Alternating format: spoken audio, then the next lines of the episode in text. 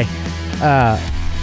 Welcome back to the Kill Your Ego podcast. It's been about a month since we recorded any episodes, and with this podcast, this isn't going to be a 2 a week, 4 a week. We're not going to set a schedule. When it feels right and it's time to do a podcast, and it feels right to do a podcast, and we have good guests, we're going to do one. We're not going to chase it. I've said it before, we're funding this out of our own pocket. We're not here to make money on a podcast. We're here to make a connection with, like-minded people that enjoy the same things we do and that are all about this lifestyle that I'm trying better to be at, which is killing your ego and just being a decent human being that's not focused on, ego and money and power and all the evil things that kind of taint, the world today. Just being a better human being. With that being said, I've got a couple great guests on the podcast today. One of them, if you've listened to our previous episodes, you've already met Dugan Irby, who is a musician and the frontman and founder of the Dugan Irby Band.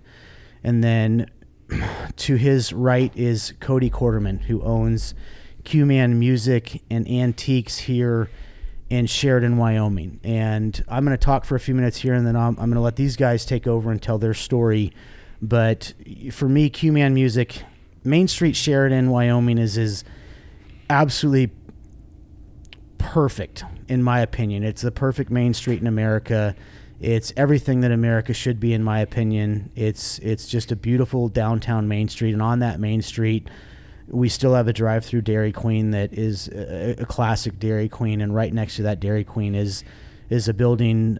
Cody, when was your building built? Like, how old would you say that building is? It was built 1903. 1903. And when you stand there and look at it, it is, again, it's the perfect quintessential Main Street downtown building.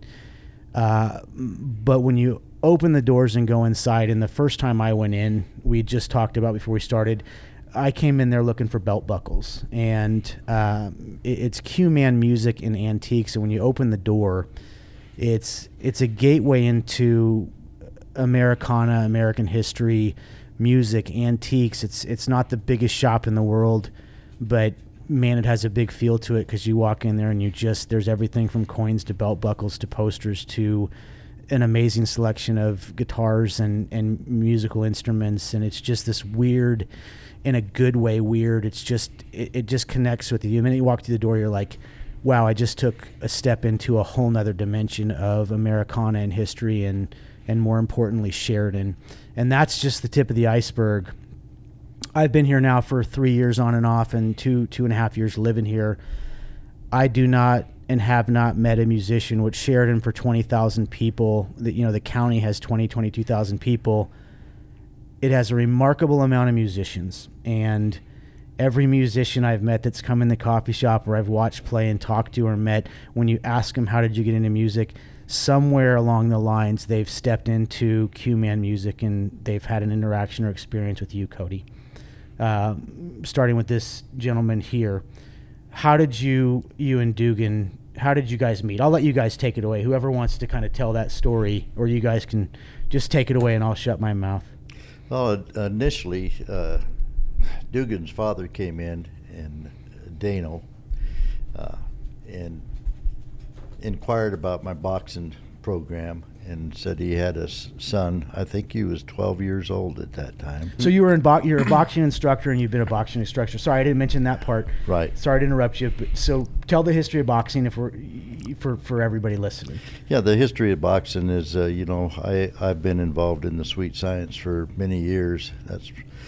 That's probably why my IQ is a little lower than the average, but which you'll come to find throughout the course of this podcast. So anyway, I continued coaching and people in Sheridan when I was actually born here in Sheridan and graduated from high school here. And at one time, I had a reputation as being an accomplished boxer, I should say. And so I started the program, and Dugan's father had heard about it, and so anyway, he'd come in and talk to me about his son, and he was 12 years old at that time. Is that correct? He was 10, actually. He came in 2 years before. Oh, wow. You told him that I wasn't allowed to be in there until I was 12, so he came in when I was 10, and then I waited till I was 12, and then I came in on my 12th birthday. I had some restrictions then, huh? So you literally waited till that day to come in on your 12th birthday, the first day you were allowed to come in there. Yeah. You came in on your 12th birthday. Yeah, yep. Awesome. Yep. Yeah, and I took him back in the back of my shop. And I don't mean to correct you, but my brother owns the Q-Man Music, and his name is John, and I own the two-bit swap shop. It's called Cowboy Cody's two-bit swap shop. And gotcha. In the back, I have boxing equipment and workout equipment and whatnot. So initially meeting Dugan, I took him back and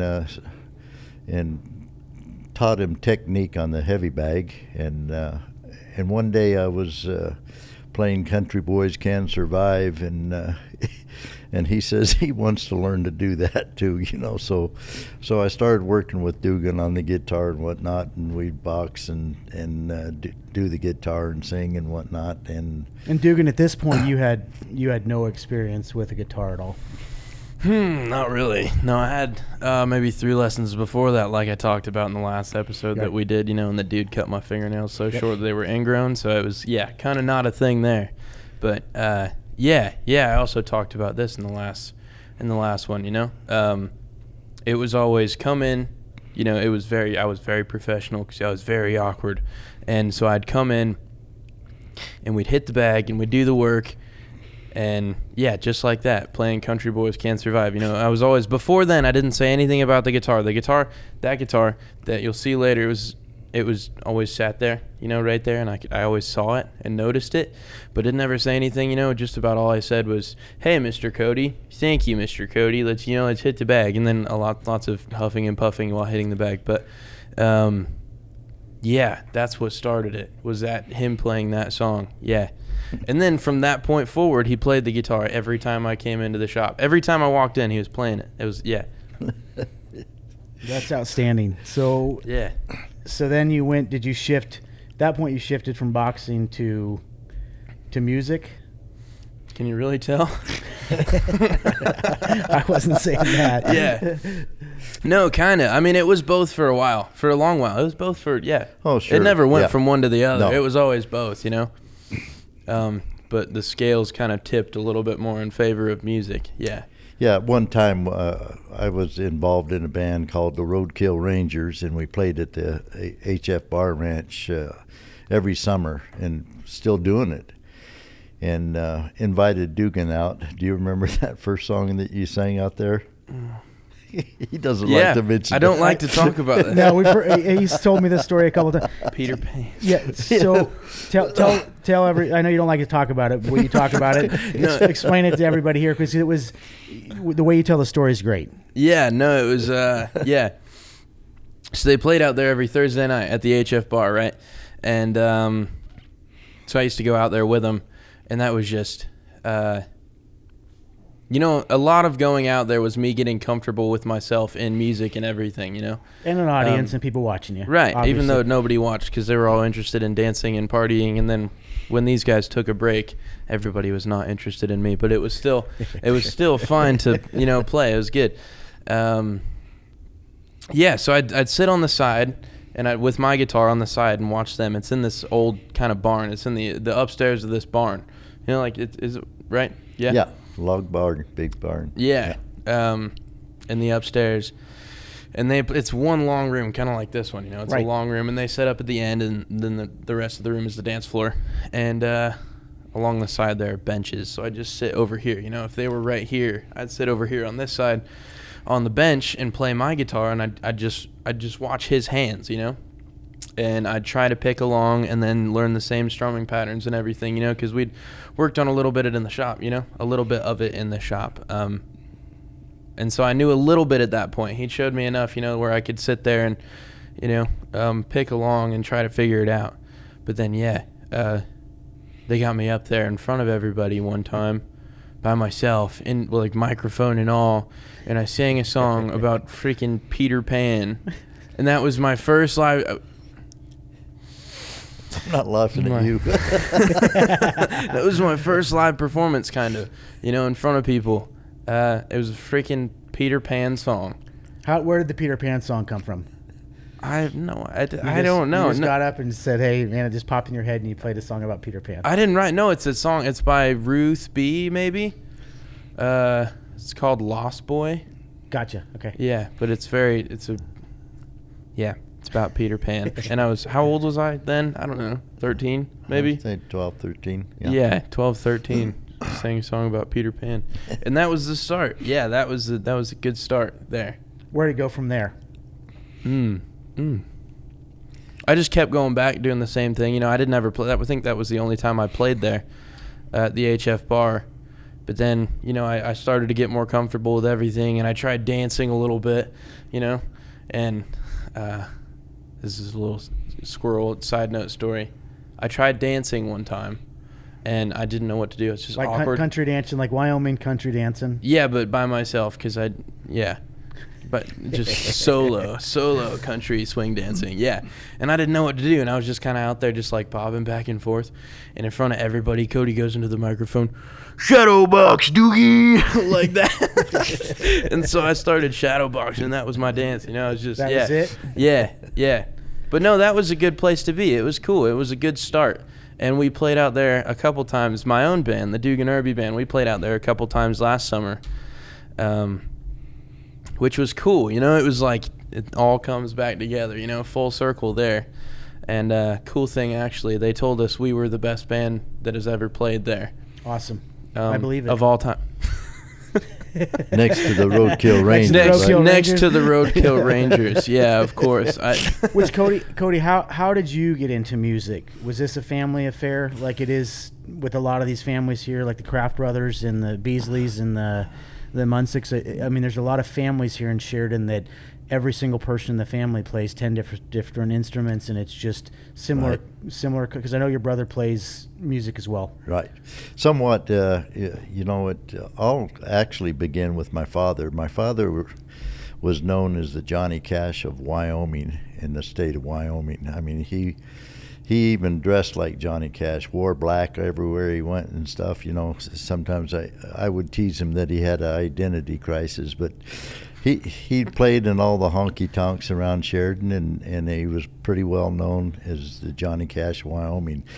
And initially, when I picked up the guitar, it was in high school. I took a few lessons, and then he wanted me to learn all the Johnny Cash licks so I could teach him. He worked at the county fire department, and I'd go up there on when he was 24 hours on and 24 hours off. So I'd go up there and teach him all the licks of the Johnny Cash songs, and pretty soon he picked it up, and he even to the day past was always saying that his son Cody is the one that taught me how to play, you know. And so he always gave me credit for that. But yeah, it all started with Dad mostly. So he was a firefighter here in Sheridan. Yes. And you would go to the fire station and teach him the licks. Yeah. When he was between calls, you guys were learning guitar together. Yes. That's incredible. Yeah.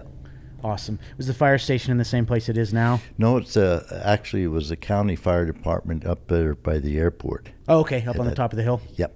Okay. Yeah. That's incredible. Yeah. So your influences then were obviously that group of musicians, Johnny Cash, Merle Haggard, Waylon Jennings. Right. I mean, you can can take it from there, but you know, who were your big influences besides those guys in music? Yeah, that was some of my big influence, you know. And you mentioned the Kraft Brothers, and to me, they're the icon. You know, whenever you mention musicians, the Kraft Brothers always come up, and I'm very good friends with the Kraft Brothers and whatnot, and so just the way they related to the audience and they're very good people. And Dave Kraft is actually my insurance agent, and I don't know how I didn't put two and two together, but Dave and I have been working together for a year, and then I put two and two together. Wait a minute, are you? And I hadn't seen him play yet. Sure. And then it was just, you know, Dave is one of the nicest. They're one of the nicest group of people you will ever meet in your entire life. Yes. But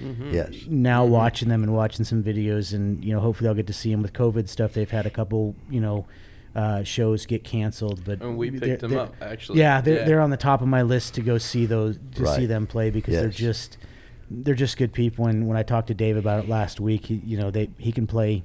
Again, 10 different instruments, and you know, it's just incredible. And there's a lot of families like that here in town, which is, again, for a city and a county that's got, you know, just around 22,000 people. It is a music heavy, not that everywhere. And that's I wanted to kind of go. Not that there's other places that aren't like that.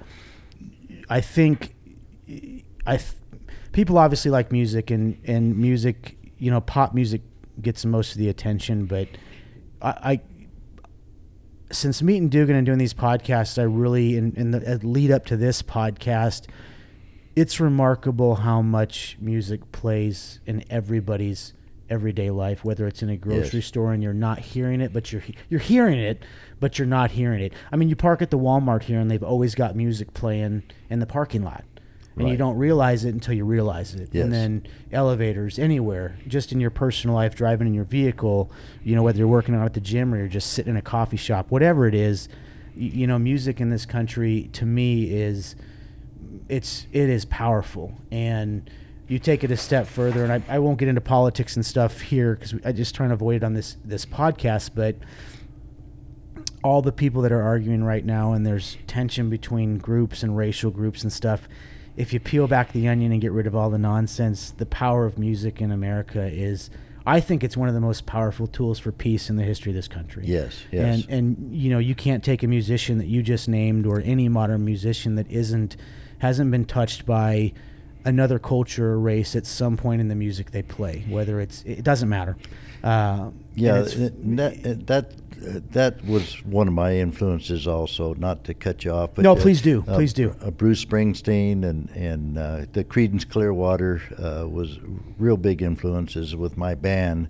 And, you know, Tom Petty and some of the singers that make people's feet happy, you know, when and you can see that. You can see the connection and the love that music gives people. I mean, it's just a beautiful thing out there at the HF Bar. I mean, there's never ever been any problems with fights or anything. That people are very loving, and it's just great because they make an old guy like me feel like I'm a rock star when we're playing. They're so respectful, and they jump up and down and scream for more when we're done, and just it's just a great feeling. But it's like you say, that, you know, music really does bring people together, and that's what we need today, especially in the limelight of the political scenes, you know. But and so Dugan does that too. I mean, you know, listening to Dugan and listening to his band and watching Dugan grow in the music world is just very, very enlightening to me, you know, just to see. And my wife loves this guy, and I don't know anybody that doesn't. Yeah. I keep posting his stuff, and, you know, when I post just a short video on social media, him playing in the coffee shop or at the Y or anywhere, I mean, people like his music. But, you know, the first time Dugan came into the coffee shop, and played, I don't know diddly about music other than what I like to listen to. And I listened to everything from 40s and 50s and jazz, and, you know, I was a huge Grateful Dead fan and followed the Grateful Dead for a while. Not followed them religiously, but if they were within 500 miles, I'd go see them play. Right. I'd see the Jerry Garcia Band and some of these other people play. And whether it's listening to old music, Sam Cooke, pick a musician from the 50s, 60s. I just like music. And when I heard Dugan play, it's like hearing a song for the first time on the radio or, you know, on social media, and going, man, it just makes a connection right smack in the center of your heart, you bet, or your brain, and you go, this is good. I don't know what this is, but I like it. And that's what it was like for Dugan. And I keep saying this, it's fun for me to watch this at my age, to watch somebody who's 18 years old make the decision to not go to college, which, you know, he might go back someday, who knows, but to really follow their heart. And when I heard Dugan play the first time, I just knew. Something told me I have no experience in music. I don't play an instrument. I'm trying to get some time to learn, but it was just special. And to watch Dugan grow already, you know, Dugan has got a fundraiser. He's trying to put together money to go to Nashville and record his first album, which we're trying super hard. That's another reason I like having him on here, so we can, you know, help with what Dugan's doing. But there's no doubt in my mind, you would know better, way better than I would, but there's no doubt in my mind that this guy's going to be a musician that everybody in the country knows who he is, mm-hmm. that listens to music. I can feel it. And the best part about it with Dugan is he's got no ego. He's the nicest person you'll ever meet. And he doesn't realize it, which is good. Because yes. I've been one yes. of those people in my life that thought I was something special, and I'm just really not.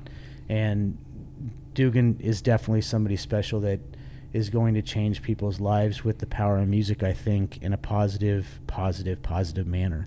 And I'll get off my soapbox here in my emotional moment here, but there's something special going on with Dugan, and the fact that came from a music and antique shop on Main Street in a small town in America, and this journey that he's taking right now. Again, I think the world needs to see more of this. This is the kind of stuff that I'm going to push Dugan out as much as I can, not to parade Dugan around. I don't care if Dugan becomes a platinum, you know, recording artist. I will always see Dugan as Dugan that came into the coffee shop that we paid $100 to play music on a Saturday.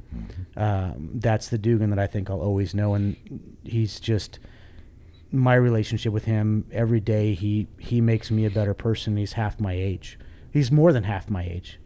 And it's funny to see in this world, in this day and age, the certain people that can change your life or mentor you. Sure. And Dugan, you know, is hopefully mentoring me with music. At some point I'm going to, you know, get back to having him teach me how to play guitar. I'm horrible at it. No. I can't even get my hands. No. We did this last time. Yeah. We did this last time. Horrible is relative. You're just new. I'm just new at it. He's new. I'm new at it. It's very new. But very I enjoy green. It. But it's just fun. And, you know, one of the cooler moments, I already touched on it on this show. When I came in to buy a guitar, Dugan came down there with me, picked out a guitar. You were there. And you guys just grabbed guitars. Dugan grabbed the guitar, you grabbed the guitar I was buying, and you were tuning it a little bit because it had been on the shop display for a little while, and you guys just started playing.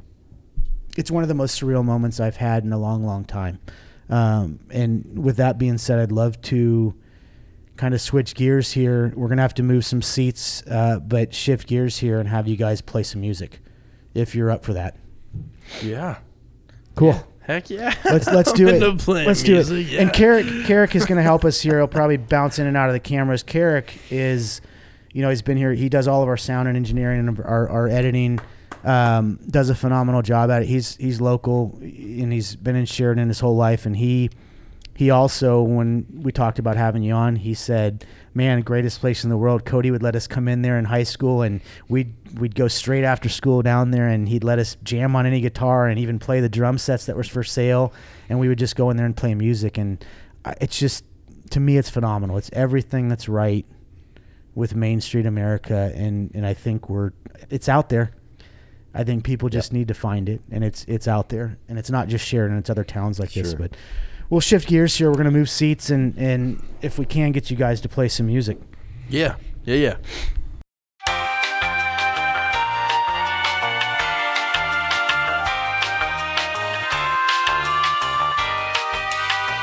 So we switched seats here a little bit so these guys could get comfortable to play some music. Real quick, because there's a lot of people out there like me that don't know jack about guitars. So you've got two different guitars here, and without going crazy way into guitars, just talk about why you choose the guitars you are, and let's hear about your guitars. Guitars. I have mentioned the one Cody is playing. I have mentioned that in the last one. Yep. I've mentioned it to you, I think, several times, just in personal conversation, just because it's amazing. But I'll let him talk about it. So what's the history of this guitar, Cody? This guitar was, I bought this, purchased this in Bozeman, Montana. Marcus Engstrom is a guitar maker from Bozeman, and he's a musician also. And I went down to pick up a guitar that I had him work over. And in the corner, I seen this black guitar, and it was a Johnny Cash edition. And immediately I think of my father when anything that comes up with Johnny Cash. And I asked him, I said, is that guitar for sale? And he said, no, that's the one I used in the band. I said, so if you ever sell that, would you give me a call? 2 years later, he gave me a call and said that he found an older Martin guitar and that if I still wanted it, I could come down and buy it. And so before I hung up, I think I was in the car driving. Already driving. And so that's the way it all began, the Johnny Cash edition Martin guitar. And what year do you think that was made? It was... I'm really not positive on that. It's not a real old Gotcha, guitar. Okay. It was probably 2005, somewhere. It can't be. It wasn't? Can't be. I'm going to fact check you on that. I could tell you the latest it could be, I'm pretty sure if I'm right about this, is 01 or 02. Because he didn't mention about the coolest thing about it. The coolest thing about it is that it has Johnny Cash's signature on the inside. Yeah, you can see it. Yeah. That's cool. Yeah. Johnny Cash died in 2003, so pre-2003. The guitar's good, but made after he died. Is that true? Well, I don't think he could have signed it then. Could he have signed the label? See, it says 2005. Maybe they saved the labels for a long time. I'm just teasing. I'm lying. I know you are. I know you are. So, dude, let's talk about your guitar. So that guitar's got Johnny Cash's signature on the inside of it. And CF Martin the fourth, I think, the owner of Martin Guitars, which is way awesome. That's awesome. And so let's hear about your guitar, because I know you're excited about this thing. I am. This is my newest one, and this one is not nearly as nice in any way. Right. And is not nearly as cool as in any way. Yep. This guitar is a Yamaha made in Japan from the 60s. So I guess these are pretty rare and hard to find and pretty desirable. But I found this one. So at the Edwards... You know, there are two different sides to the Edwards Hotel, which is the building that Cody has over there. Right. There's the swap shop on the one side and the music shop on the other. And it's like the amount of like treasure in there is kind of just unbelievable. I mean, you could dig around in there and find some things that'll just blow your mind. I could spend a week in there looking at antiques and memorabilia. I could spend a week in that place. Seriously. And it'd probably take you longer to explore every part of it. I didn't realize how huge that building was up until recently.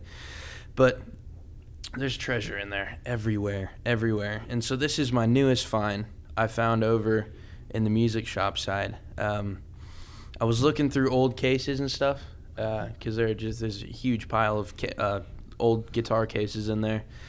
And I opened this up and I saw it and I was like, oh my God, it's gorgeous. You know, look at this. It's crazy gorgeous. And so I went and asked John. I was like, hey, John, what's up with this guitar? Why is it hiding? And he's like, I forgot about that. He's like, that's from the 1960s. I've had it since the 70s, and it burned in a house fire like 15 years ago. You can see where the heat hit it. Yeah, it was in a closet when his house caught on fire. And then it got stolen or something and it got taken to California for a year and a half, and then he got it back after a year and a half and then hid it so the same guy wouldn't take it again. And then I found him, and then I bugged him for, oh man, that was a comical thing, wasn't it? Me trying to get John to sell me this guitar. Oh man, yeah, I had to help you. Yeah, it was, I wanted it real bad because I'm in the middle of a huge songwriting kind of phase thing right now, you know? Yeah, and that's what, you know, I'm going to give a shameless plug for you here, but I'll post and we'll post Dugan's Instagram because he's gotten into a rhythm of, you know, just talking and being Dugan at his house at night playing music, and it's fun to watch the creative process that he's got. You know, everybody's different. Every human's different, whether it's art, whether it's painting, whether it's a guitar, whether it's woodwork. Dugan's got his own style, and he's very comfortable just kind of playing in his house. But the product that comes out of his work and his creativity right now is special, and you can watch him. You don't even have to be musically inclined. You can be totally musically dumb like me, and you can see the progression that Dugan is making as an artist and a front man for his band. You can see what's happening to both his personality in front of an audience or on camera and his skill and art of playing the guitar. It's a really neat journey. So I'll put Dugan's Instagram and stuff. What is your Instagram right now? I know you just changed it to Dugan Irby. It was something else. We finally got you to change it to your actual name. I have both of them. Both of them. So I have one. It's just my name. It's just Dugan Irby. That's my personal where Duganirby. Dugan Irby. Yes. That's it. That's the personal one where I post all kinds of short clips and stuff, right? Which I've been kind of lazy about recently. And then the other one is just the Dugan Irby Band. The Dugan Irby Band, same spelling, Duganirby Band. The Dugan Irby Band. And then I have one for my dog too, but that's kind of irrelevant.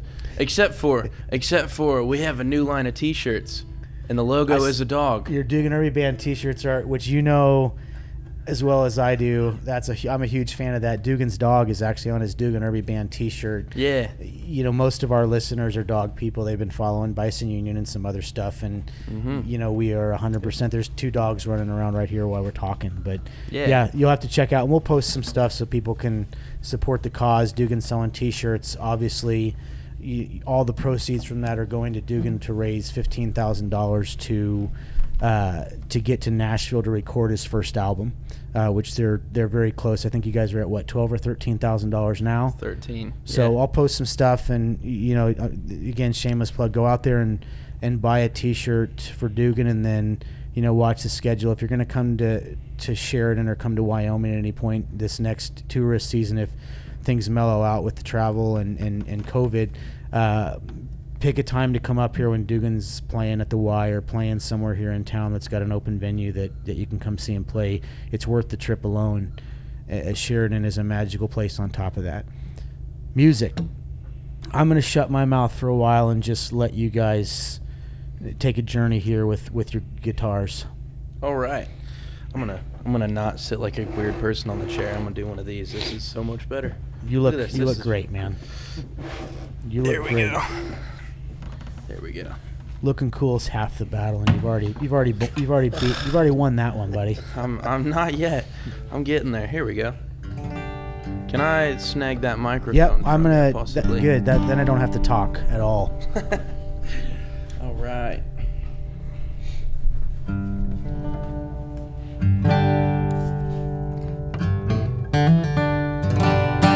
Yeah, so sorry, my guitar playing might be a little weird. I have bandages on all of my fingers. Okay, how's that sound? Sounds good? Yeah, I'll fix that on the way. Cool. Dugan and I haven't played for quite a while together. Now, we at one time had a kind of a deal going around called The Old Man and the Kid. We had a photo shoot done and everything. We had posters and the whole thing. It was cool. So we had some fun. Which one do you want to play? What do you want to do?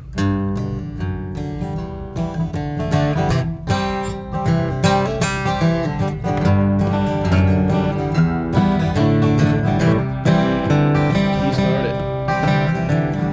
Pulled into Nashville.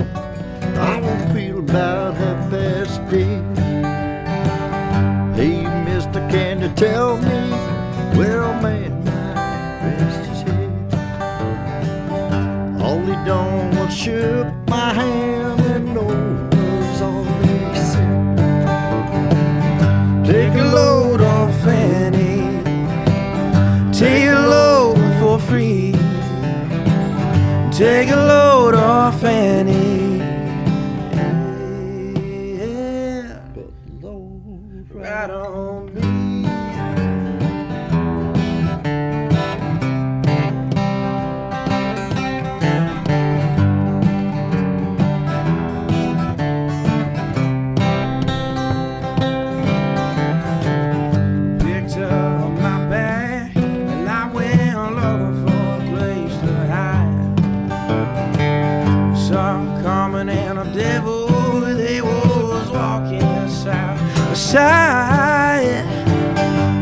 said he'd come in. Come on, let's go downtown. She said, well, I got to go, but my friend, he can stick around. Take a load off and take a load for free. Take a load off and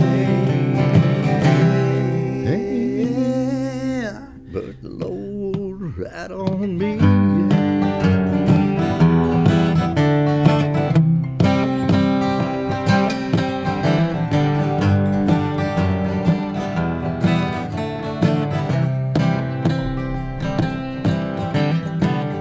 Crazy chairs to follow me, yeah, it caught me in the fall. Said I want you, dog, if you take me back. Sit and wait a minute, Chester, now I'm a feeble man. He said, that's all right, Cody, just feed that damn dog when you can. Take a load off Fanny, take a load for free. Take a load off Fanny.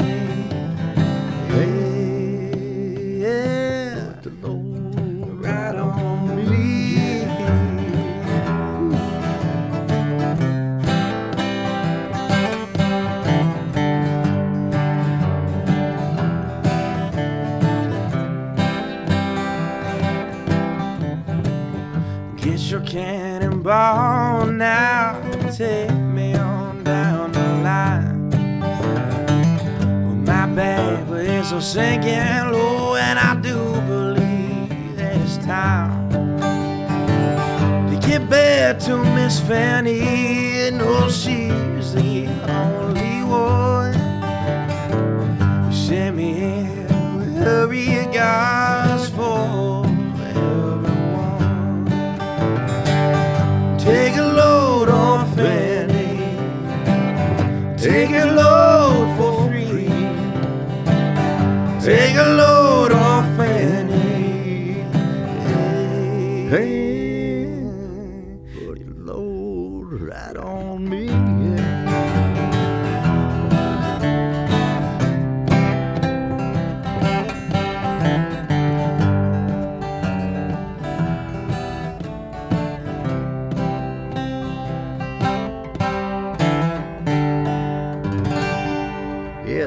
By the band, huh? How was that? Great, great song. That's another band, the band. that I found again. Kind of an offshoot in that same group, if you will, of the Grateful Dead and Jerry Garcia and some of those guys. But that absolutely awesome. What's next? What about some Johnny Cash? Oh man, Cody's got Johnny Cash. I'll tell you what. We almost got to hear it now since we talked about the guitar and we talked about your dad. I'm gonna push this mic back over to you, and we're just gonna enjoy music for a little while. This is absolutely awesome. I'm not gonna sing this one. This one's all Cody here. Okay. So you can keep your mic for a minute. Sounds good, Cody. Take it away. Make any train noises or anything? What's that? You can make train noises. Or woo woo. This is for Big John. My dad used to always introduce this song by saying, hello, my name's Johnny Credit Card. No cash. I hear the train a-comin', a-rollin' round the bend. I ain't seen the sunshine, so I don't know when. I'm stuck in Folsom Prison, and time keeps dragging on.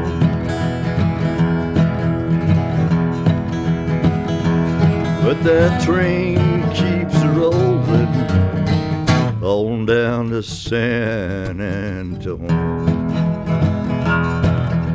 When I was just a baby, Mama told me, son, always be a good boy, no shot a man in Reno just to watch him die.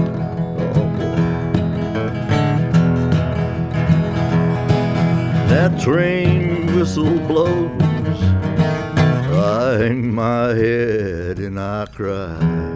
Can you play me a little lead there, Mr. Dugan? Oh, no.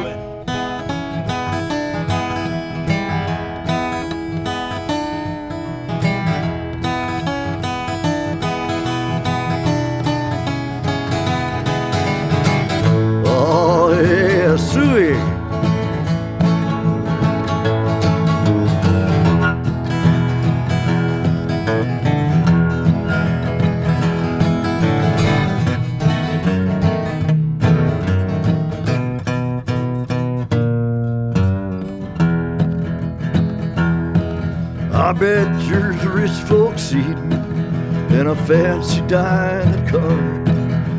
They're probably drinking coffee and smoking big cigars. I know I had it coming. I know I can't be free.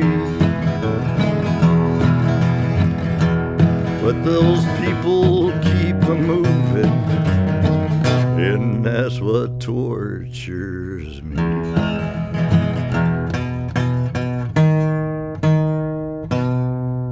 Oh, yeah. Absolutely outstanding. That's man, insane. I got chills. Yeah, it's crazy. It's crazy. It's absolutely, I got chills. Like, this is cool. Cody, what kind of music do you listen to when you're not playing music? Like right now, today, if you're in the shop or you're driving your truck or whatever you're doing, what do you? You know, I listen to the country music, the country music. Western. Yeah, country. Yeah, is that the right term? Country western. Yeah, country. Country rock. You know, I like that. You know, I was a big fan of of like what you said, Waylon Jennings and the good old boy Willie Nelson and those guys, you know, the Rebels and of country music. Yeah, it's those guys. Again, I came to the party late on those guys, even though, you know, I had the opportunity to probably see some of those guys. I saw Willie Nelson, Chris Christopherson, and, you know, Johnny Cash and some of those guys. I was lucky enough to see them play in Texas, you know, years and years and years ago in the 90s, and man, it was just awesome. Yes. But at that time, again, I was a punk kid that didn't. I would have. It would have been a much different experience for me to see them now. Right. At 45 years old, than it would have then. I just didn't appreciate it.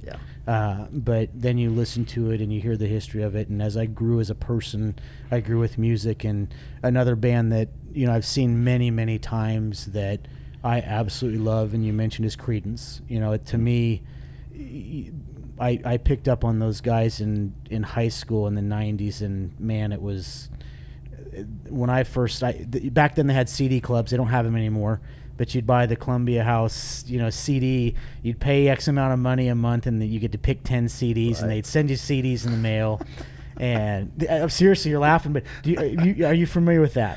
No. Yeah, Columbia House. You could either go to a music store, or they were kind of the first Amazon style of music. You literally paid X amount of money a month, and every month you could pick 5, 10, 15 CDs, and they would just send you CDs right to your door. And one of them was for a penny. That was their gimmick. You'd buy 8 or 9 or 10 CDs, and you get one for a penny. So you get this discount cheaper than you could buy it at a store, and they'd send it right smack to you know, you could go somewhere and buy one at a big box store or a big music store, or you could do that. And I got that album. I remember, not album, but CD. I remember this day, you know, pulling that thing out and listening to it, and it was the first time I'd heard Creedence Clearwater at. I grew up in Kansas City, so you'd go to Royals games and they'd play "Do Do Do" looking out my back door, right, you know, yeah, songs like, yeah, whatever it was. But when I really started to listen to their whole catalog, right, and you'd listen to some of the longer live songs that were 10 minutes long, and they just jammed, yes, and yeah, it's just, you know, do you guys play? Can you guys play something from Creedence? I'd have to pull up the words real fast, but yeah, of course you would learn the song in like 5 minutes. So. Yeah. What's your favorite Creedence? What would you want to play? Could you guys play some a Creedence song? Bad Moon Arise. How's that one? Yeah. Does that work? Can you do that one? Yeah. Can you do it in C? We'll do it whatever you do it in. All right. This is great. See. You're literally this is the first time you played this song. That not in my bedroom. Yeah. Yeah. I'm gonna pass the mic over to you. I'll follow you. So just what the? That's interesting. It's like spring loaded. Yeah. So it's C G F C. Yeah. I'll follow you. Take it away, son. There's freaking Band-Aids. I apologize. Get tough, man.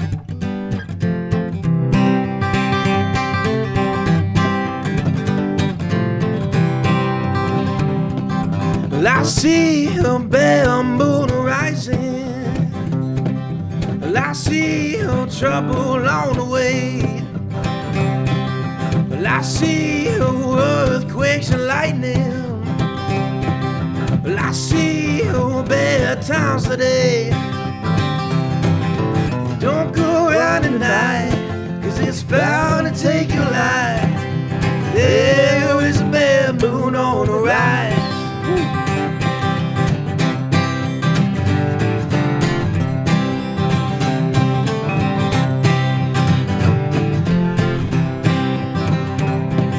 Well, I hear hurricanes are blowing. I know the end is coming soon. Well, I fear the river's overflowing. Well, I hear the voice of rage and ruin. Oh, don't go out at night, cause it's bound to take your life. There is a bad moon on the rise.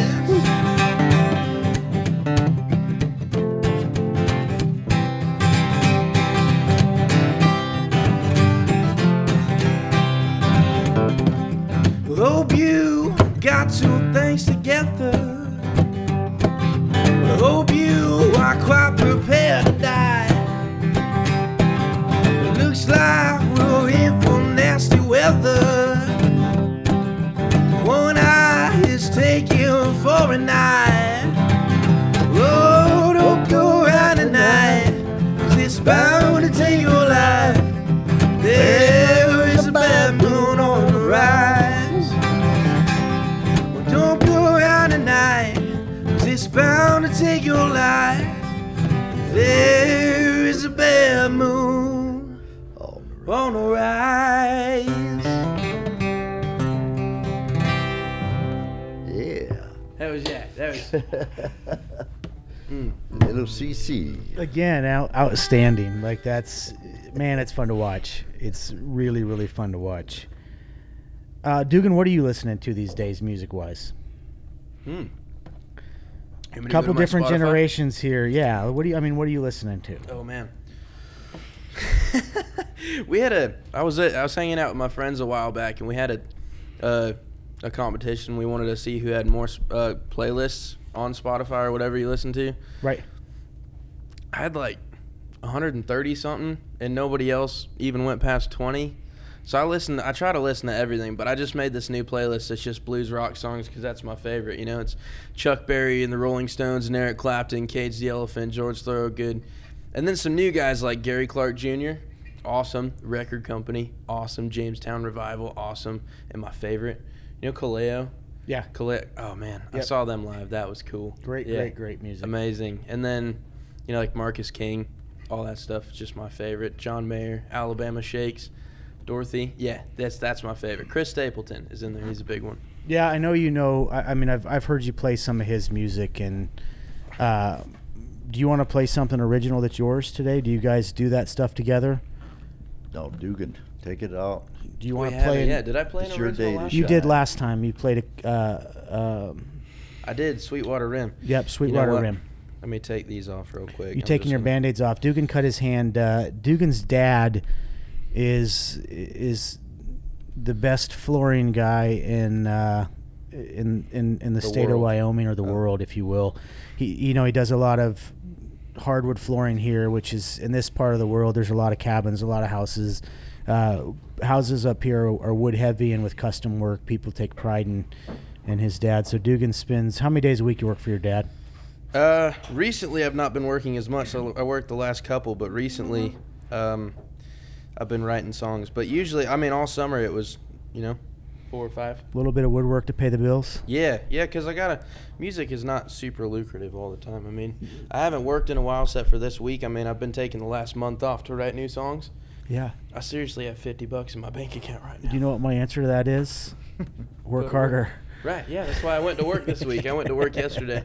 I'm talking about music. Oh, yeah. No, I'm kidding. Just busting your balls, no, man. I got to give you a hard time. Yeah. No, it's the truth, though. Got to give you a hard time while I still can. Before you're flying into Sheridan on a helicopter and you won't even recognize me. I want when you're coming back from the Grammys. From the Grammys, I don't know. No, I'm giving you a hard time. You'll never end up being like that. I can already. Again, that's why it's so fun, because you're just, man, you just get it. For somebody who's, you're 18 going on 50, it's great. Well, you talk about that. It's, I don't know. I was surrounded by people that also get it. My whole life. Again, I mean, seriously, this is. I wanted, when we were talking about doing this, I wanted Cody on here, and just Cody on here with me, to kind of talk about that a little bit, When I was a kid, I didn't really have many friends my age at all. Why is that, if you don't mind talking about it? Again, no, yeah. This is the stuff that I love talking to you about, because there's a whole lot more kids, especially in the United States, like that, than there is kids that have a lot of friends. There really is. And right. I think, we tend to make an emphasis on social media and media in general. And when I say media, I don't mean the news. I mean television and tuning into this world that's not real. And you specifically got my attention very fast, because for somebody your age, you have a lot of actual human interactions with people that have shaped your life. And yeah. I think that's different these days. Kids will hang out with other kids. And I know, I'd hate to call you a kid. To me, you're still a kid. It's because fine. I'm totally a kid. You're a man to me, but you're also a kid at the same time at 18. And for me, you have a lot of interactions with adults and with mentors. And when you want something, you actually pursue it. And I think a lot of kids are afraid to do that. They're afraid to step out from the circle that they have at school, or the group, mm-hmm. or the cool kids, or whatever it is. They have peer pressure to stay in that group and not go. And I'm not speaking for everyone. There's a lot of kids out there like you that do say, hey, you know what? I want to be an artist. I want to be a musician. I want to be an accountant. I want to be an astronaut, whatever it is. And they chase that. But I think there's a lot more kids that don't chase it. They kind of fall back, and they're afraid to get on the stage at HF. They're afraid to get on a stage in front of people. They're afraid to get into an audience. They're afraid to confidently walk into a job interview and say, this is what I want to do. Yeah. Can I get a job here because I want to be... We had a girl that worked here. She wants to open up her own coffee kiosk truck and have a coffee truck. And she walked right... This is what I want to do. And she couldn't make enough money working for us at a coffee shop, so she got a job offer at a bank to make more money to go open her own coffee...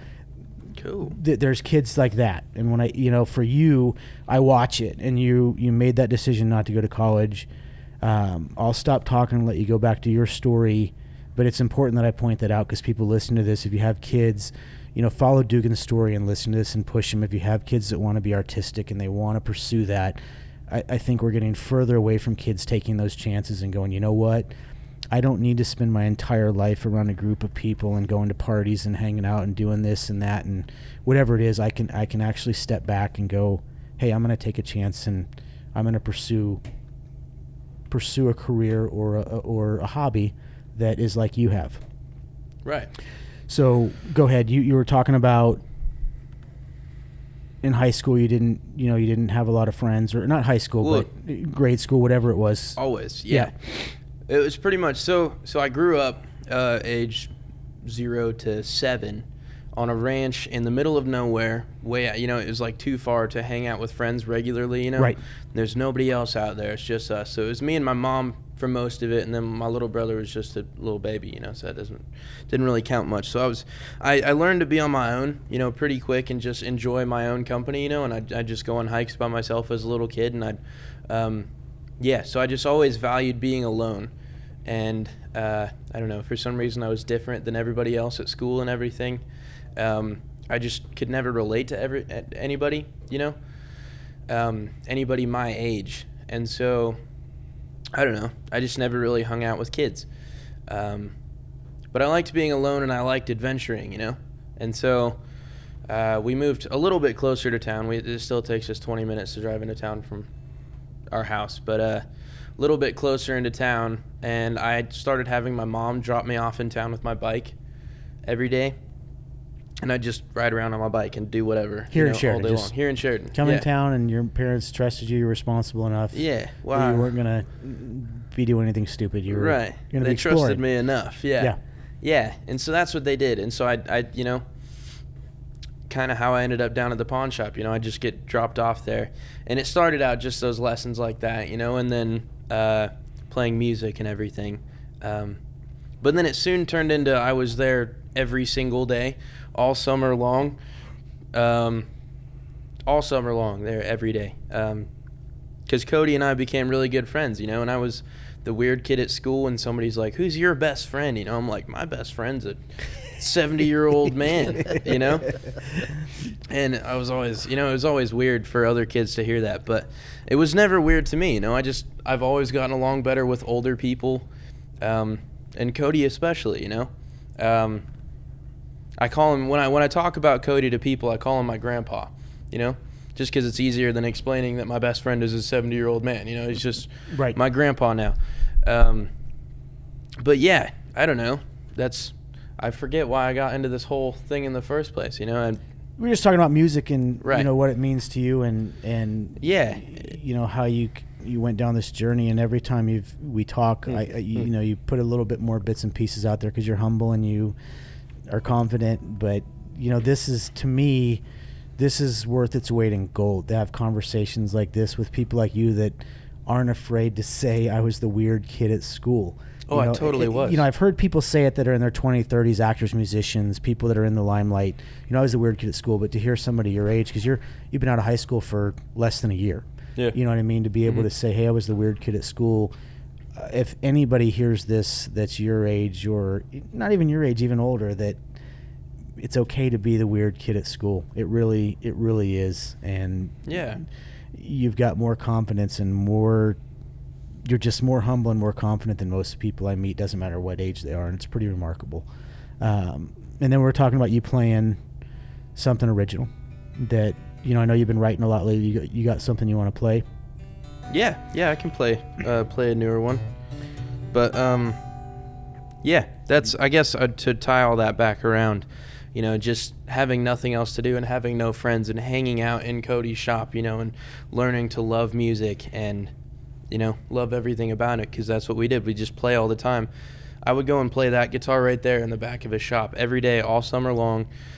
And Cody would just, he got bored of it, I'm sure, eventually. So he started sitting at the front of his shop drinking coffee, and every time somebody came into the shop, he's like, hey, go listen to him in the back. You know, and so that's how I got up in front of people, you know. I got good exposure that way, you know. He'd just tell people to go listen to me and then say, play that Ed Sheeran song. And so I played in front of people that way, and it was really great. And, yeah, so I said it in the last podcast, but playing music and the road that I'm on, I'm not saying I'm successful in any way, but I am in the place I am right now because of Cody. Yeah, but you're happy, so to me I'm successful by my own standards, right? Right, absolutely. Yeah. When I say I'm horrible at the guitar, you say it's relative. When you say, you know, to me, you're successful beyond...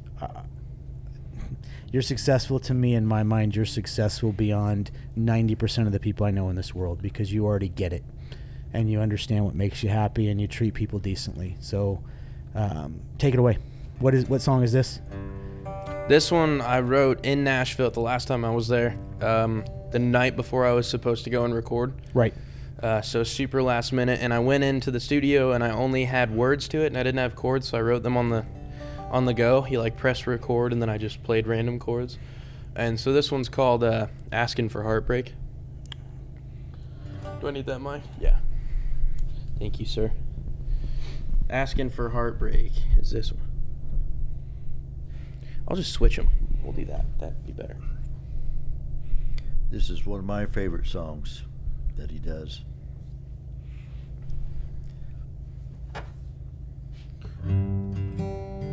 I gotta take these off. Is that fine? Yeah, I'll take these off. There you go.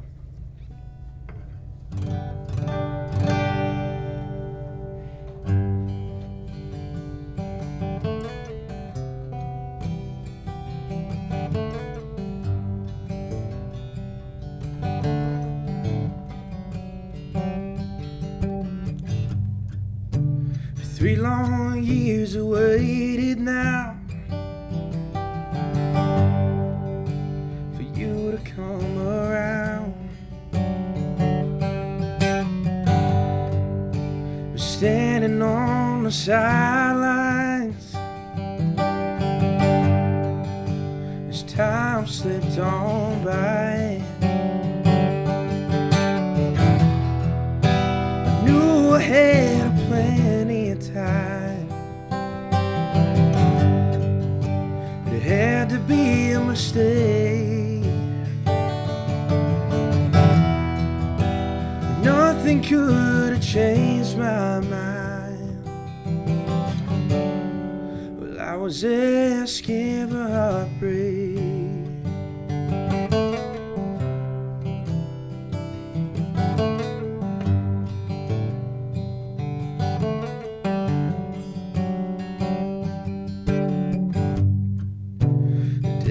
Finally, I looked my way.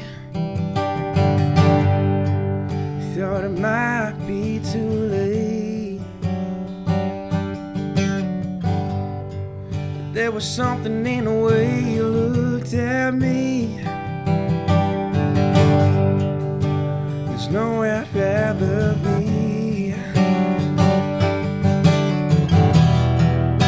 The clock is running out time. You knew it was a mistake. Nothing could have changed your minds. You were asking for heartbreak.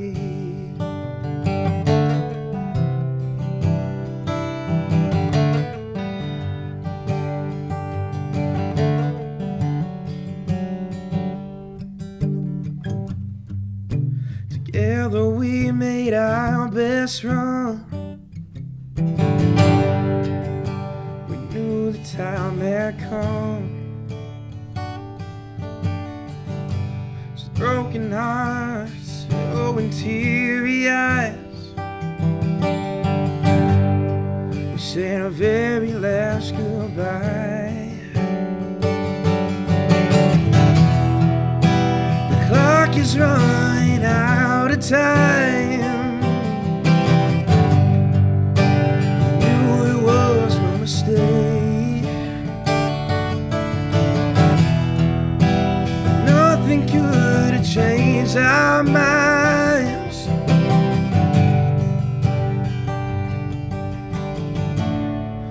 We were asking for heartbreak.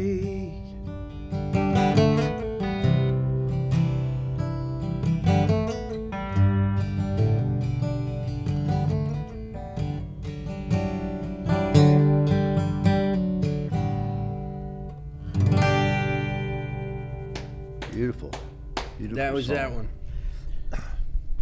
Perfect word for it. Beautiful. That is. It's fun to watch you. It's fun to watch you and hear you sing. Thank you very much. It's absolutely awesome. Awesome. Switching gears here. What's next for you? You guys. I mentioned you guys are trying to raise money and getting pretty close on raising enough money to. You guys are going to get in a van. Rod, your bandmate's van, and your bass guitarist, and a couple of you guys are gonna drive down to Nashville. You've got a budget. Rod laid it out. He was in here getting coffee and laid it out. It was pretty remarkable to me. you know, his philosophy, you guys all, even though you're on a tight budget, need to be in your own rooms at night before you record, so everybody's separated and, you know, in their zone, and they're ready to go the next morning and rested. But then how fast it is and how much work you're going to put in over 3 or 4 days to record an album.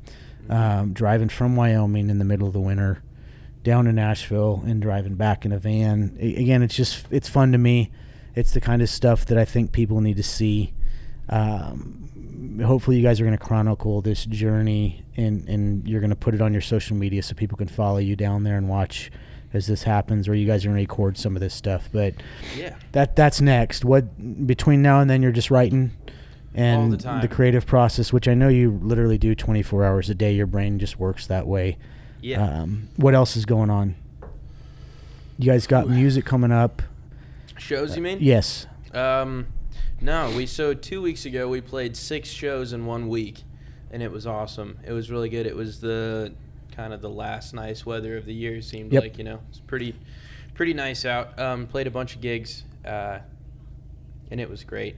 Made a few connections and stuff, but as of right now, you know, we don't really have much coming up because everything is, you know, getting looming weird. Lockdown and, I mean, and the public issues with COVID and stuff like that. Completely got it. Right. And Rod is in quarantine right now. Is he? I didn't realize that. That's probably the reason Rod comes into the Dugan's bass guitarist and good friend, who's also in some other bands here, comes into the coffee shop every day. And if you don't see Rod, you got to start calling. I get nervous when he doesn't come in. Yeah. You know, where's Rod? What's going on? So, and then you guys, the goal is to record this album. And just so everybody listening knows, we'll figure out some way to get Rod, who I'm also speaking about, but these two guys together here in Sheridan, whether it's right outside the coffee shop or we'll get these guys together to play and announce that way in advance so people can come out and actually hear these guys play in person next summer somewhere. Even if I got to rent a venue, I'll do that to get you guys to play. If it's a brewery or somewhere here, to have you guys play so people actually come out and see you guys live. No, you know what? Yes, sir. We are playing, if it's still on, Christmas Stroll. The Christmas Stroll, which is next upstairs. Friday night. Sheridan is a Christmas-heavy town, and they do the Christmas Stroll. So this podcast will be out before then. And if you guys are around or in town the Friday after Thanksgiving, I think it's even going on. You know, it's the mandate, which is not just Wyoming, it's everywhere now. Mm-hmm. You know, you got to have a mask on, not a big deal. Trust me, I'm one of those people. I won't get political, but I don't like my rights infringed on. But, you know, that's for the greater good. You know, the Christmas Stroll will be happening, but you got to have a mask on. But these guys are going to be playing at the coffee shop. And I don't want to end the show right now. I'd love for you guys to pick something that you just jam, like something good that you two guys that you both enjoy, and maybe play one more song before we slide out of here. People love hearing the music and hearing you guys. And I think, you know, more and more, if we can get you two and some others to come on, or, you know, to put on some shows at the coffee shop or do stuff, and get people to come see you guys. 'Cause man, this just makes my whole month. Like, it's so positive. Everything about your music and your story and this town and Main Street, and it's just so positive. That's why I'm here. That's why I live here. Don't move here, though. Sheridan's full, and the weather's, it snows 11 months out of the year, and the other month of the year it's really dry and not fun. So don't move here, but visit here and come see Dugan and these guys. But you guys want to play one more to kind of take us away here for this episode, and you guys pick it, something that people know and that you guys can just rock and roll. What do you do? Good. What do you got? Oh, I'm gonna get real. Oh, he's getting comfy here. It's about to get rowdy.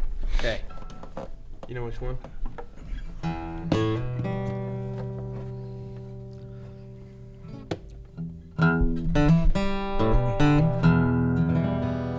Yeah.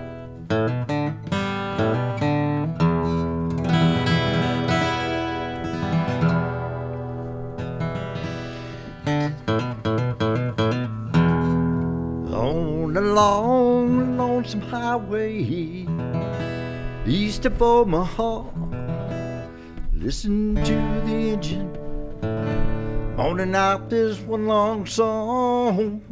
Think about the woman But girl, you had the night.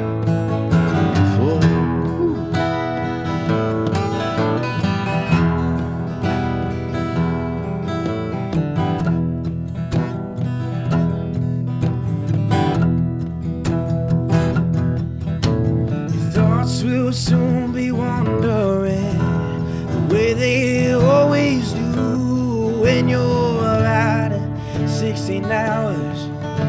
There's nothing much to do. I don't feel much like riding, but you just wish the trail was through.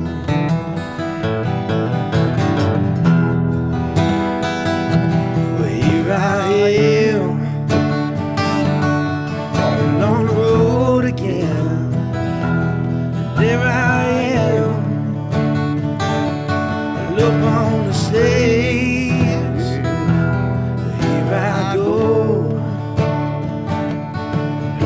Song again, there I go. Turn the page. I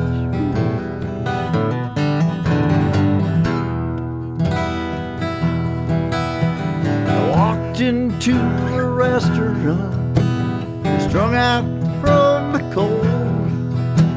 They viewed their eyes upon you as you're shaking off the cold.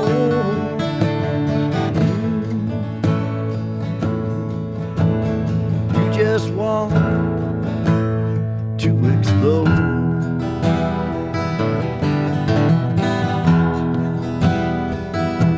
Oh, here I am on the road again. There I am along the stage. Here I go. Playing the song again, well, there I go.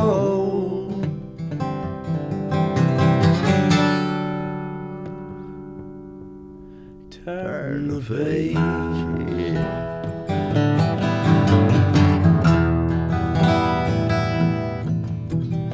out there in the spotlight, a million miles away.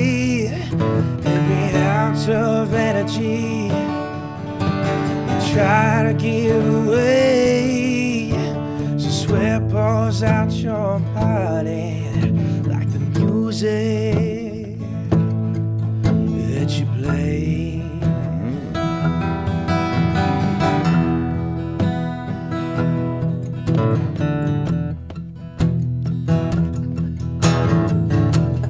I don't have the words in front of me. Lie awake in bed with the echoes of the amplifiers ringing in my head. You smoked the day's last cigarette, remembering what she said.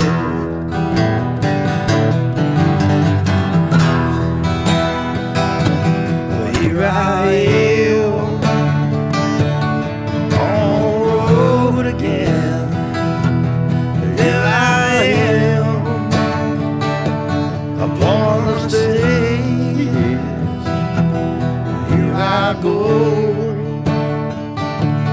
Playing the song again, there I go.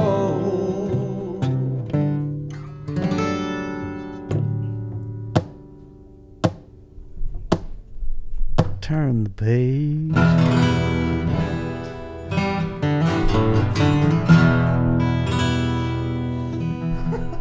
Oh man, that was awesome. That was. Do you hear the angel? Like my voice sounds like an angel when I sing. Yeah, you haven't heard me sing that. I've never. No. Jeez, it's horrible.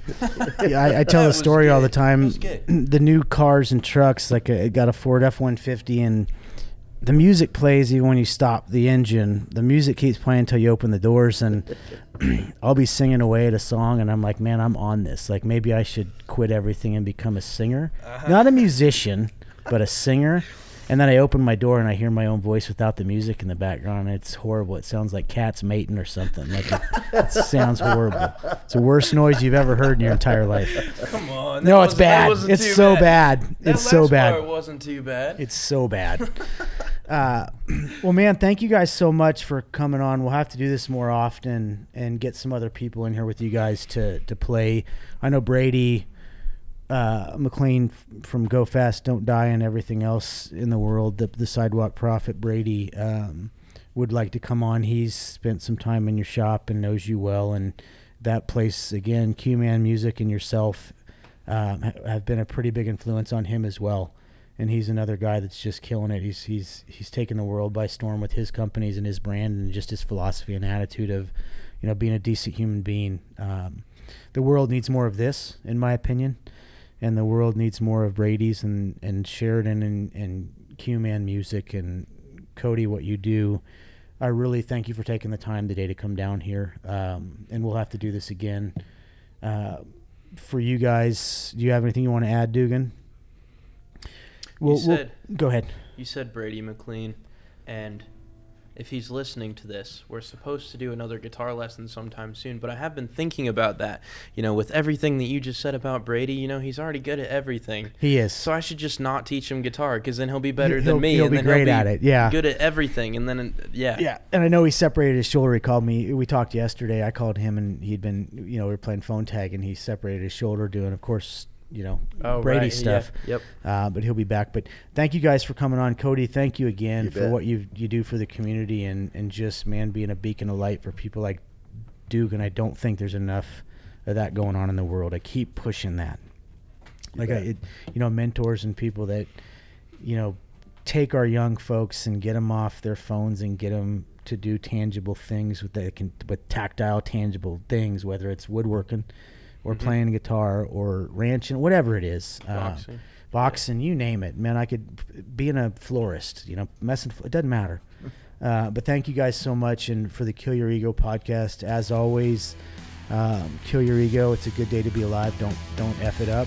And for the three of us, say hello. And Carrick, say hello to your dogs. Tell your dogs you said hi. Have a good day. Thank you guys. Thank you.